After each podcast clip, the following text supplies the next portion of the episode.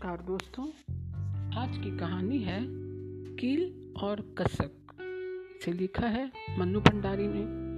तो चलिए कहानी शुरू करें, कील और कसक। जैसे ही कैलाश ने आकर बताया कि नया मकान मिल गया है, रानी के मन को जैसे ठेस लगी। उसने कहा, तुम तो किसी बात के पीछे ही पड़ जाते हो। अब दूर मकान लेकर कितनी परेशानी उठानी पड़ेगी, यह भी सोचा है? रात दिन तुम्हें प्रेस में रहना पड़ता है। यहाँ थे तो जब चाह ऊपर चढ़ आए और मुझे भी तसल्ली रहती थी कि नीचे ही हो। दूर मकान लेकर यह काम कैसे निभेगा? तुम्ही ने तो अभी चार दिन पहले रो रो कर घर भर दिया था कि तुम अब इस घड़ी, एक घड़ी भी इस मकान में नहीं रहोगी। मेरा क्या? जैसे भी होगा निभा लूँगा। गुस्से में कह ही दिया तो उसका क्या? मुझे नहीं बदलना मकान। साल भर यहाँ रहते रहते सबसे जान पहचान हो गई है। अब कहाँ नई जगह जाकर रहूँगी। जान पहचान। सारे दिन तो लड़ती रहती हो, ना लाज, ना हया। मेरी तो नाक कटवा कर रख दी तुमने। अब तो तुम लाख कहो, मैं एक दिन भी तुम इस घर में नहीं रहने दूँगा। रानी रो पड़ी। मैं तुम्हारे हाथ जोड़ती हूँ, मुझे यहीं रहने दो। अब अब मुँह भी खोलूँ तो तुम्हारे सिर की कसम। मैं कह रहा हूँ, उठकर सामान बांधना शुरू करो। कल जैसे भी हो, हमें नए मकान में चले जाना है। और कैलाश धड़ धड़ाता हुआ नीचे उतर गया। रानी का मन जैसे अब साध में डूब गया। वह पंखी लेकर चारपाई पर लेट गई। चाह कर भी सामान नहीं बांधा गया। सामान शेखर का कमरा था। वह उसी ओर देखती रही। परसों जो कुछ कांड हो गया था, उसका परिणाम इतना भयंकर निकलेगा, वह जानती नहीं थी। अपने मन को काबू में कर लेती। शेखर लाख बुरा हो, फिर भी। और उसकी आँखें भीग गई। आँसू भरी आँखों के आगे ना जाने कितने धुंधले चित्र बिगड़ने लगे। साल भर पहले जब वह ब्याह कर इस घर में पहुँची थी तो अरमानों की आंधियाँ उसके मन में मचल रही थी, चढ़ती जवानी, और चाँद को शर्माने वाले रूप ने सुहाग रात की कल्पना और अधिक चटकीला रूप दे दिया था।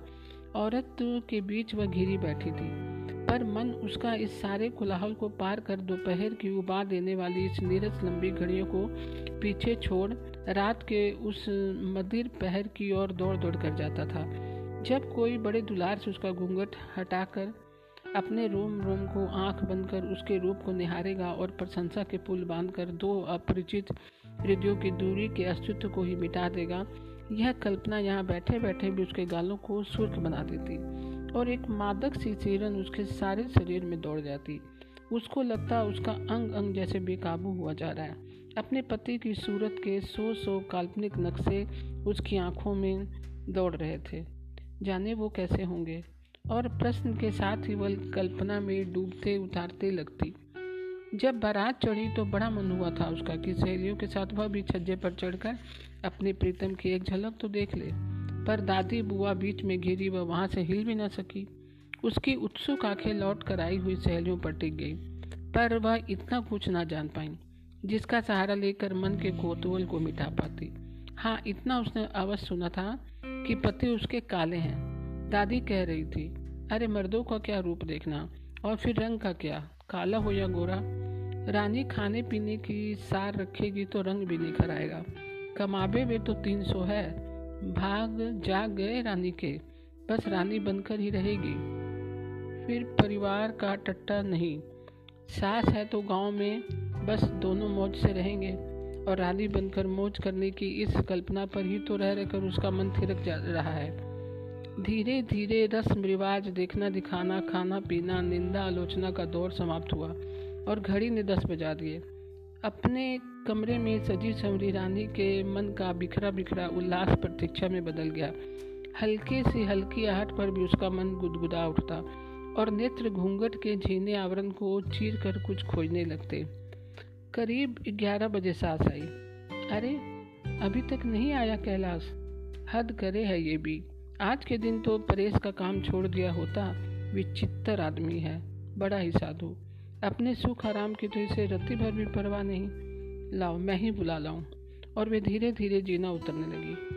इस विचित्र आदमी के साधुत्व ने रानी के आक्रोश को इस हद तक बढ़ा दिया था कि उसकी इच्छा हो रही थी कि वह रो ले, पर तभी किसी ने कमरे में प्रवेश किया।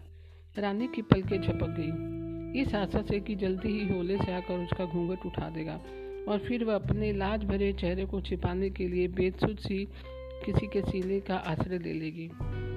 पर तभी एक रूखी कर्कश सी ध्वनि ने उसकी कल्पना के आवरण को बुरी तरह चीर डाला। इतनी देर जागने की कोई ज़रूरत नहीं थी। तुम्हें सो जाना चाहिए था। मेरा तो काम ही ऐसा है। आज भी माँ ज़बरदस्ती बुला लाई अब सवेरे तक सारा काम खत्म ना हुआ तो मुसीबत हो जाएगी। और वह रानी के अस्तित्व को भूल कर सो गया। रानी को लगा, वह अपने पास सोए इस आदमी का मुँह नोच ले, अपने बाल नोच ले फूट फूट कर रो पड़े और आंसुओं के सारे घर को और नीचे ही निरंतर धड़ धड़ करने वाले इस प्रेस को डुबा दे।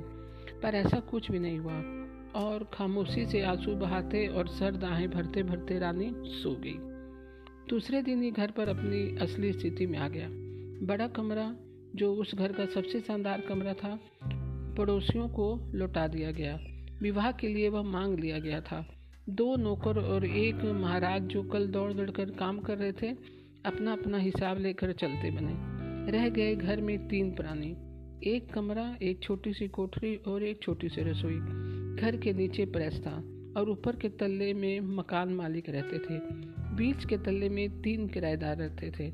सारा वातावरण काफ़ी घुटा घुटा था और प्रेस की लगातार धड़ धड़ धड़ धड़ की आवाज़ एक अच्छे भले आदमी के सिर में दर्द पैदा करने के लिए पर्याप्त थी। सास खाना बनाने बैठी तो मजबूरन उस धुएँ से घुटे रसोई में रानी को भी जाना पड़ा। एक बार के आग्रह से ही सास चूल्हा छोड़कर दरवाजे पर बैठकर बहू को घर के रंग ढंग से परिचित कराने लगी। सारा काम काज समझाने लगी। उस अंधेरे चौके में देखने की सुविधा के विचार से रानी ने घूंघट कम कर दिया था। सास ने सबसे पहले उसी को लेकर आदेश दिया। सिर का पल्ला जरा नीचे रखा करो बहू, पचास तरह के लोग यहाँ आवे जावे हैं। फिर कैलाश को बेशर्मी बिल्कुल पसंद नहीं। अब तुमसे घर का क्या छिपाना? कैलाश पर बारह हज़ार का कर्जा है। जाने कैसे मनुष्य घड़ी में यह दुष्कर्म हुए उससे। वह तो बेचारा रात दिन एक करके पैसा कमा रहा है, न खाने की सुध, न पीने की।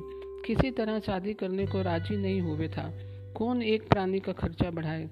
पर मैंने ही ज़ोर ज़बरदस्ती करके शादी करवा दी। आखिर कोई खाने पीने का ख्याल भी तो रखने वाला होना चाहिए। खाना बन गया अम्मा जी अम्मा की बात के शोध टूट गया। अपरिचित को सामने देखकर रानी ने घूंघट और खींच लिया। हाँ हाँ बन गया। आओ बेटा बैठो। अब मैं तो दो तीन दिन में गाँव चली जाऊँगी। तुम और तुम्हारी ये भाभी मिलकर कैलाश का ख्याल रखना। बड़ा विचित्र आदमी है। बहू एक थाली तो लगा दो। ये सामने वाले कमरे में रहे है और यहीं खावे है। रानी ने घूंघट में ही झाँक कर देखा। एक सुंदर आकृति उसकी ओर देख रही थी। वह अंदर ही अंदर सुकुचा गई। उसे लगा सामने वाले पुरुष की आँखें जैसे उस घूंघट को चीर कर उसके चेहरे को निरख रही हैं। उसने थाली लगाकर सरका दी। अम्मा भाभी से कह दो, मुझसे पर्दा ना करे, तुम भी नहीं रहोगी। और ये ये जो लाज की छुई मुई बनी रहेगी तो मुझसे खाते नहीं बनेगा। तुमने बेटा माना तो क्या? देवर ना मानोगी? रानी को लगा कोई है जो उसका चेहरा देखने को व्याकुल है।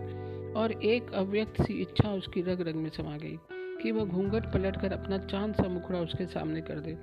पर वह वैसे ही रोटी बेलती रही। वाह, खाना तो भाभी बहुत बढ़िया बनाती है। अरसे से ऐसा स्वादिष्ट खाना नहीं खाया, अम्मा। रानी का प्रशंसा का भूखा मन पुलक उठा। हाथों की गति बढ़ गई और एक बार उसने संकोच से सामने बैठे व्यक्ति पर उड़ती से नज़र डाली। भरा फूरा, स्वस्थ, सुंदर चेहरा और तभी उसके सामने मुहासों और चेचक के दाग से भरा एक काला सा चेहरा उभर आया। उसके हाथ फिर शिथिल पड़ गए। खाना खाकर वह चला गया। अम्मा बोली, पच्चीस रुपये महीना देवे है और दोनों समय खाना खावे है। अकेला जीव है, बड़ा भला। इसे ठीक से खिला दिया करो। कैलाश तो सदा ही काम में रहे है सो यह कभी कदाच काम भी कर दिया करेगा। दो दिन बाद अम्मा चली गई। रानी के लिए ज़िंदगी पहाड़ हो गई। वह अपने कमरे के दरवाजे पर पड़ी चीख पर खड़ी होकर देखा करती। ठीक सामने शेखर का कमरा था। ढेर किताबें, सब अस्त व्यस्त शेखर को देखकर उसका मन पता नहीं कैसा कैसा होने लगा। खाना खाने जब वो आता तो बड़ा आग्रह करता घूंघट खोलने का। बड़ी प्रशंसा करता उसके खाने की। धीरे धीरे कब रानी का घूंघट खुल गया और खाने की प्रशंसा, रूप की प्रशंसा में बदलकर उसके अतृप्त मन को तृप्त करने लगी। वह स्वयं ही नहीं जान पाई। कैलाश के स्वभाव की रुखाई को वह शेखर की सरसता के सहारे ही बर्दाश्त करने लगी। सवेरे शाम शेखर बाहर रहता और और सारे दिन घर। धीरे धीरे वह अपने कमरे की उपेक्षा रानी के कमरे में रहने लगा। वह उसको अपनी कविताएँ सुनाता, कहानियाँ सुनाता। रानी चाहे कुछ समझती या नहीं, पर शेखर की हर बात में बड़ा रस लेती। उस दिन सवेरे बड़ा शोर मच गया। अचानक नल बंद हो गए। सब लोग नीचे के नल पर पानी लेने के लिए दौड़ पड़े, क्योंकि नीचे पानी दस बजे तक ही आता था। रानी भी बाल्टी लेकर पानी भरने पहुँची। भरी बाल्टी लिए वह ऊपर चढ़ आई। पर जाने कैसे साड़ी पैर से उलझ गई और वह गिर पड़ी। बाल्टी से उसकी अंगुली कट गई और खून बहने लगा। कैलाश प्रेस जाने के लिए नीचे उतर रहा था। एक तो उसे यूँ ही देर हो रही थी। दूसरे रानी का इस प्रकार सबके बीच गिरना उसे बड़ा क्रोध आया। झल्ला पड़ा वह। देख कर क्यों नहीं चलती हो? अब आकर कपड़े बदलो। गीले कपड़े पहने यहाँ सबके सामने क्यों बैठी हो? और वह धंधड़ाता वो उतर गया। उसके जाते ही शेखर आया। हाथ पकड़ कर उठाया खून देखते ही बोला, अरे यह क्या? तुमने तो उंगली काट ली और झट जेब से रुमाल निकालकर उसने बड़े दुलार से उसके हाथ में बाँध दिया। प्रेम से बांधी गई उस गांठ में अन्यासा ही रानी का हृदय भी बंध गया। चौबीसों घंटे प्रेस की मशीनों के बीच काम करते करते क्लास में एक मशीन बन गया था, भावनाहीन रसहीन उसे न रानी में दिलचस्पी थी, न घर में। कर्ज का भूत कोड़े लगा लगा कर उसे काम करवाता था। शहर में प्रदर्शनी हो रही थी। रानी ने कितनी बार कहला सका। एक दिन मुझे प्रदर्शनी ही दिखा लाओ। देखो ना, पड़ोस की सारे औरतें देख आई हैं। तुम भी किसी के साथ चली जाओ। मुझे तो समय नहीं सैर सपाटे के लिए। वे कोई अकेली जाती तो चली जाती। सब अपने अपने मर्दों के साथ जा रही थी। फिर कुछ रुक कर बोली, तुम कहो तो शेखर के साथ चली जाओ। दूसरी औरतों के मर्दों के साथ जाते तो तुम्हें अजीब लगता है। और शेखर के साथ अकेले जाते शर्म नहीं लगती। स्वर में कुछ तीखापन था और आँखों में कुछ संदेह का भाव। जिसने रानी के हृदय को मथ डाला। कैलाश के जाते ही वह फूट फूट कर रोने लगी। विवाह से लेकर आज तक वह अपने अनेक प्रकार से अपने मन को समझाती आई थी। पर आज उसका मन, बुद्धि और तर्कों के जाल को तोड़कर पूरी शक्ति के साथ विद्रोह कर उठा। तभी उसने बालों पर किसी के स्नेहिल स्पर्श का अनुभव हुआ। क्या बात हुई भाभी? रो क्यों रही हो? पर रानी कुछ बता नहीं सकी। बस फूट फूट कर रोती रही। अपने अपमान, अपनी उपेक्षा की बात किस मुँह से वह कहती? शेखर ने अपनी जेब से अखबार में लिपटा हुआ कुछ निकाला और बोला, कल रात प्रदर्शनी देखने गया था। तुम्हारे लिए वहाँ से ये चूड़ियाँ और बिंदियाँ खरीद लाया हूँ। पर रानी थी कि रोती रही रोती रही, आँसू जैसे थम ही नहीं रहे थे। गर्मी बढ़ चली थी। चूल्हे के पास बैठने से रानी के दोनों गाल लाल सुर्ख हो गए थे। वह कमरे में बैठकर पंखे लेकर पसीना सुखा रही थी। तभी शेखर आया। तो उसके गालों की सुर्खी देखकर वह एक टक उधर ही देखता रह गया। दिलो जान से इस दृष्टि का स्वागत करते हुए भी रानी ने कहा, यूँ क्या घूर रहे हो तुम मुझे? शेखर मुस्कुराया, जाने क्यों तुम्हारे गालों को देखकर मुझे गुलाब के उन फूलों की याद आ जाती है जो रोज सवेरे बगीचे में देखता हूँ। जब उन गुलाबों को देखता हूँ, तब भी मुझे अक्सर तुम्हारे गालों की याद आ जाया करती है। चलो, बड़े बेहूदे हो तुम, भले आदमी ऐसी बातें नहीं करते, समझे? लो, अब खाना खा लो। और रानी फिर चूल्हे के पास बैठ कर रोटी सेकने लगी। भाभी, तुम मेरे लिए रोटी बनाकर रख दिया करो। मेरे खाने का कोई समय ठीक नहीं। नाहक, तुम चौका लिए बैठी रहती हो। कौन मेरे पास बड़ा काम है? यूँ ही तुम तीन रोटी खाते हो। ठंडी होगी या शायद एक खाकर उठ जाया करोगे। दोपहर में जब रानी अपनी पड़ोसियों के पास बैठती तो उस बिल्डिंग के लोगों की टिकपा टिप्पणी ही उस, उनका विषय होता। उस समय शेखर की प्रशंसा के पुल बांधते बांधते रानी अक्सर उस सीमा तक पहुँच जाती थी, जहाँ पहुंचकर वह स्त्रियों के संदेह का कारण बन जाया करती थी। कैलाश को तो कुछ भी खबर नहीं रहती, ऊपर क्या होता है? पर छोटी से छोटी बात में भी किसी बड़े रहस्य का उद्घाटन कर डालने को आतुर रहने वाली स्त्रियों का मन रानी और शेखर की घनिष्ठता से उदासीन न रह सका। पर बात अभी कानाफूसी तक ही सीमित थी। आम आलोचना के विषय नहीं बन पाई थी। तभी शेखर ने दिन आकर बताया, मेरी जीजी आ रही है। तब तक वे रहेंगी, तब तक तो तुम्हें खाना बनाने के कट से मुक्ति दे दूँगा। अरे, अपनों को खिलाने में भी कोई कष्ट होता है? जीजी बेचारी थोड़े से दिनों के लिए तो आ रही है और तुम उसे रोटी सिखवाओगे। जीजी भी यही खा लेगी। पर शेखर ने बात मानी नहीं। कैलाश इस अतिरिक्त खर्चे को बर्दाश्त न करता और जीजी किसी के घर खाना पसंद नहीं करती। जीजी आई तो शेखर ने बड़ी तारीफ़ करके अपनापन दिखाकर रानी का परिचय कराया। रानी ने बड़े प्रेम और आदर से उसके पैर छुए, स्वागत किया। दोपहर को दोनों बातें करने बैठी तो जीजी बोली, इस बार तो मैंने ऐसी लड़की ढूंढी है कि शेखर को हाँ करनी ही होगी। बड़ा परेशान कर डाला हमें। तो शेखर ने सत्तर गुण तो एक लड़की में मिलने से रहे, फिर आदमी अपनी औकात भी देखे। पढ़ी लिखी होगी तो वह भी तुम्हारे घर क्यों आएगी भला? वह भी किसी अफसर अहदे वाले को ढूंढेगी।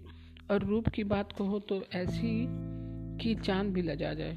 तो इन्होंने पसंद कर ली लड़की। रानी के स्वर में उत्साह कुछ उतर उतर गया। अभी देखी कहाँ है? वह तो बस एक ही रट लगाया कि मुझे शादी करनी ही नहीं। पर तुम ही बताओ, बिना ब्याह और औरत की भी कोई ज़िंदगी है मरी? सच पूछो तो जी जी क्या रखा है ब्याह में भी? एक बंधन ही तो है जी का जंजाल। बिना ब्याह के तो कैसी मस्ती रहती है? नहीं तो पचास झंझट। तुम भी कैसी बातें करती हो बहू? खुला बैल सत्तर जगह मुँह मारे है। आदमी अपने खूटे से बन जाए तो चित्त भी ठिकाने रहे। और शेखर के लिए मनोनीत पत्नी के रूप में गुणों की प्रशंसा करते करते जीजी ने सारी दोपहर ही डाल दी। इधर दिन का प्रकाश साँझ में धुल्ले में डूबता जा रहा था। उधर एक अव्यक्त से विषाद में रानी का मन भारी होता जा रहा था। दूसरे दिन शेखर अपनी जीजी के साथ लड़की देखने चला गया। तीन दिन बाद लौटा तो जीजी ने आनंद से गदगद होकर शेखर की सुकृति का समाचार सब लोगों को सुना दिया। साथ भी यह बताया कि अब तो वे आते महीने में ब्याह करके ही लौटेगी। शेखर जब रानी के सामने पड़ा तो रानी ने कहा, अब तो मुँह मीठा कराओ। क्या बताएँ भाभी? हम तो बस बुरी तरह घायल हो गए। लगता है ईश्वर ने बड़ी फुर्सत में गढ़ा है उसे। यो बिल्कुल देहातन है, पढ़ी लिखी भी बिल्कुल नहीं, पर बस उस रूप ने ही मार डाला। उसके स्वर में उल्लास झलक पड़ रहा था। रानी तरकारी काटने बैठी तो उंगली पर ही चाकू चल गया। चूल्हा जलाया तो जाने कैसे हाथ जल गया, पर जैसे उसे जलन महसूस ही नहीं हुई। कैलाश आया तो वो खाना परोसने बैठी। शिथिल हाथों से उसने थाली परोसी और चकले पर रोटी बेलने लगी। तवा चढ़ाना भूल ही गई और रोटी बेल कर एकदम चूल्हे में ही डाल दी। कैलाश रानी के इस मन मन को कभी से लच कर रहा था। कहाँ ध्यान है तुम्हारा? रानी ने अपने आप को संयत किया। कैलाश खाकर चला गया तो उसने चौका उठा दिया उस दिन उसने खाना न खाया। फिर बिना कारण ही वह पलंग पर गिर गिर कर फूट फूट कर रोने लगी। तो अनजाने ही उसका मन किसी के स्नेहिल स्पर्श की आशा के लिए छटपटा गया। पर कोई ना आया और रोते रोते रानी ना जाने कब सो गई। शेखर ब्याह करके आ गया। जीजी ने सिर दर्द का बहाना करके अपने कमरे में ही पड़ी रही। जो अपने कमरे में से वह झाँक कर जितना देख सकती थी, उसने ज़रूर देख लिया था। सारी औरतों में नई बहू के रूप की चर्चा हो रही थी। रानी अनमनी सी लेटी थी। तभी जीजी बहू के लिए कुछ लिए वहीं पहुँच गई। ये तुम्हारी जेठानी है, इनके पैर छुओ। और बहू ने पैर छू लिए। अब तुम्हारी तबीयत कैसी है, रानी? ठीक है, बैठो। और रानी ने बहू का घूंघट उठाकर उसका मुँह देखा। सगुन भी दिया, पर उसके मुँह से प्रशंसा का एक शब्द भी नहीं निकला। इधर उधर की बातें करके अत्यधिक व्यवस्था का बहाना बनाकर जीजी बहू को लेकर चली गई। उनके जाते ही रानी अनमनी सी फिर लेट गई। न जाने क्या था, जो रह रहकर टीस रहा था, कसक रहा था। थोड़ी देर बाद वह उठी, शीशा उठाकर उसने अपना चेहरा देखा। एक निश्वास छोड़कर वह फिर लेट गई। घर गृहस्थी की बातें समझाकर जी चली गई। नई बहू ने रानी से मित्रता काटने की बड़ी चेष्टा की, पर रानी का रुख देख कर साहस न हुआ। उसने पति से कहा, तुम तो इतनी तारीफ़ करते थे बड़े मिजाज हैं तुम्हारी इन भाभी के तो जाओ तो सीधे मुँह बात ही नहीं करती। कौन? भाभी? नहीं नहीं, बड़ा अच्छा स्वभाव है उनका। क्या जाने भाई, हमसे तो ठीक से नहीं बोलती। और उनके आदमी को तो मैं कभी ऊपर देखूँ ही नहीं, कैसे है? शेखर नहा कर आया था, तैयार हो चुका था और सीधा रानी के कमरे में पहुँचा। भाभी, क्या बात है? तुम्हें वो पसंद नहीं आई। कहती थी, तुम मुझसे ठीक से नहीं बोलती? नहीं बोलती तो क्या फांसी पर चढ़ा दोगे? आए चार दिन नहीं हुए कि तिरिया चरित्र शुरू कर दिया?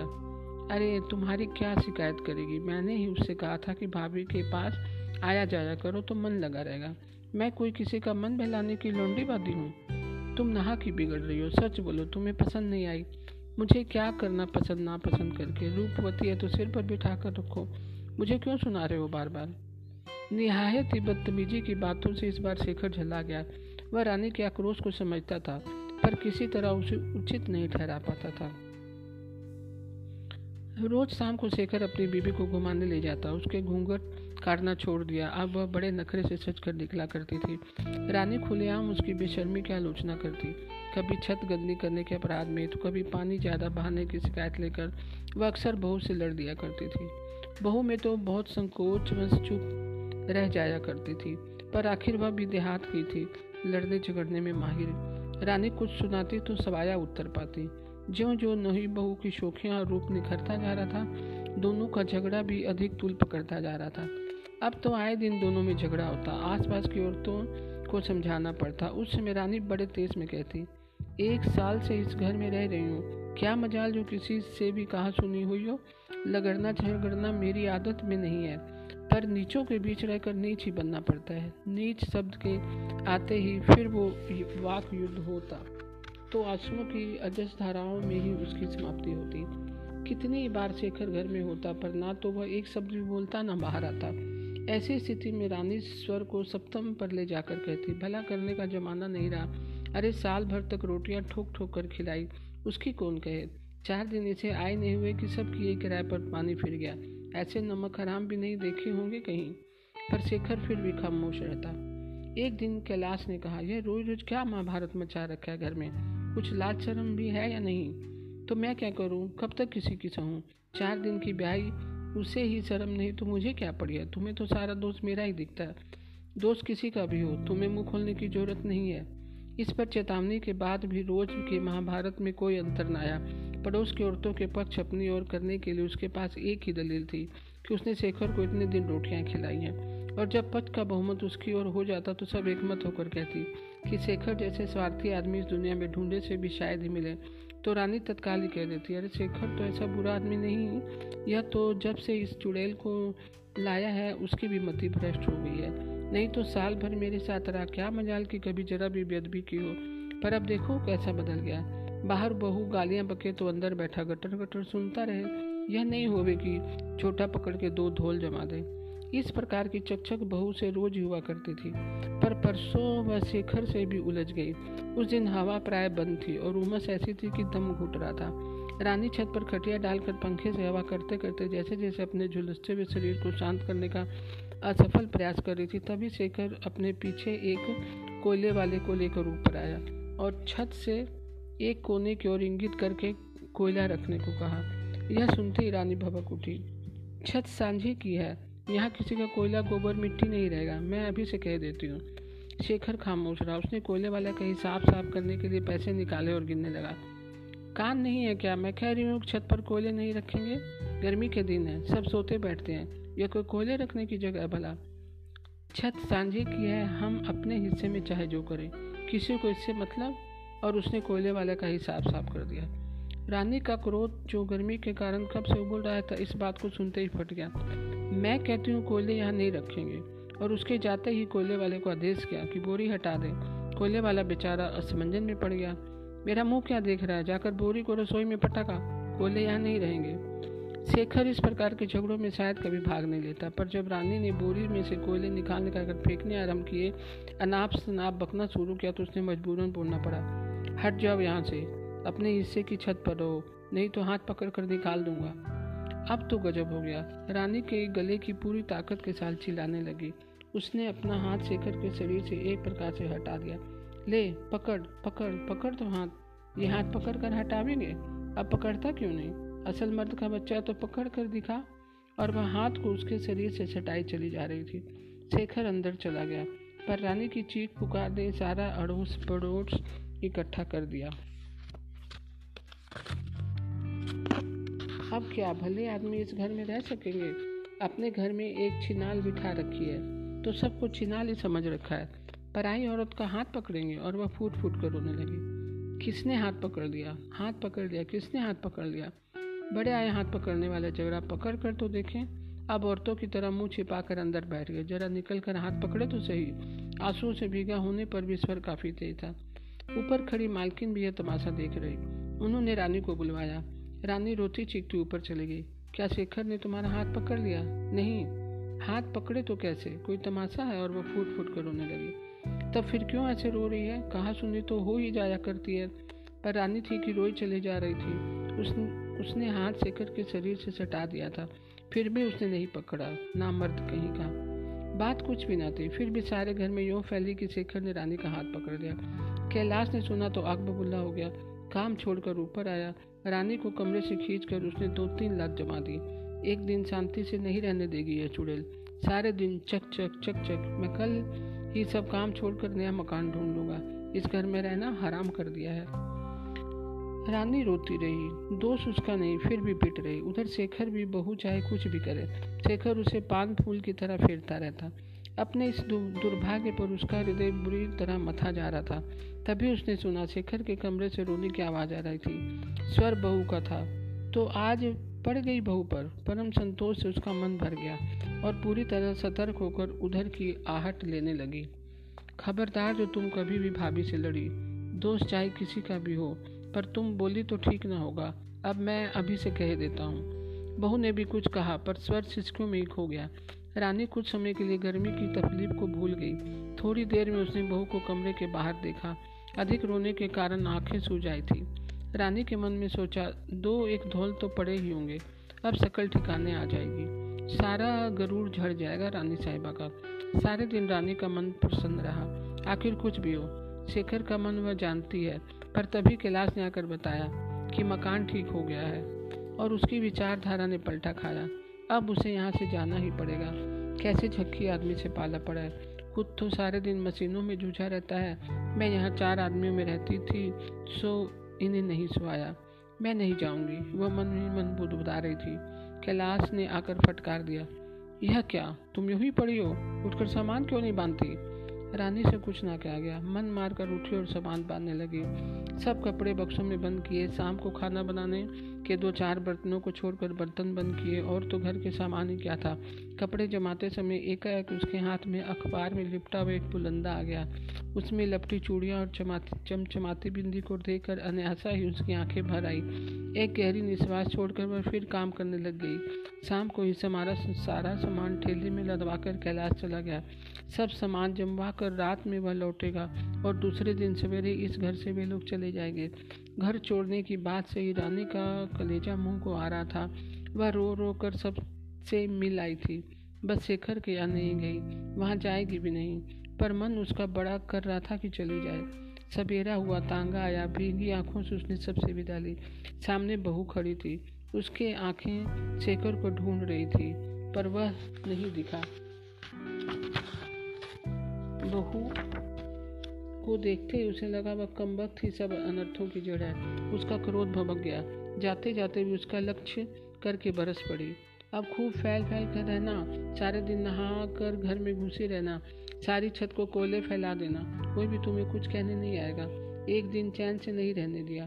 कह कर वह बहू से रही थी, पर बराबर उसकी आँखें कमरे में पड़ी, चीख के पार लगी थी। जाने वह क्या चाह रही थी। तभी कैलाश का स्वर सुनाई पाया अरे, जल्दी करो। तांगे वाला चिल्ला रहा है। कसकते मन को लेकर रानी उतर पड़ी। आँखें इस समय भी उसकी भरी थी। और उससे भी ज़्यादा भरा था उसका मन। तांगे में एक कील निकल रही थी। रानी ने देखा नहीं और जाने कैसे? पकड़ा की कील उंगली में। हाथ खींचते ही खून बहाया कैलाश ने देखा तो झल्ला उठा। कोई काम देख कर नहीं करती और कुछ भी नहीं तो हाथ ही काट लिया। रानी एक टक उंगली से बहते खून को देख रही थी और एक अस्पष्ट सी तस्वीर उसकी आँखों के आगे उभर आई थी। अरे, यह क्या? तुमने तो उंगली काट ली भाभी और चट से एक रुमाल बाँध दिया। मन का गुबार कहीं भयंकर उच्छ्वास में ना फूट पड़े। इसलिए उसने ज़ोर से अपनी खून से सनी उंगली को दांतों में दबा लिया। अब जरा सी लग ही गई है तो जो रास्ते में रो क्यों रही हो? घर चलकर पट्टी बाँध लेना। पर रानी रोती ही रही, रोती ही रही। तो दोस्तों, आज की कहानी आपको कैसी लगी? मैं कल फिर एक नई कहानी के साथ उपस्थित होंगी तब तक के लिए नमस्कार दोस्तों।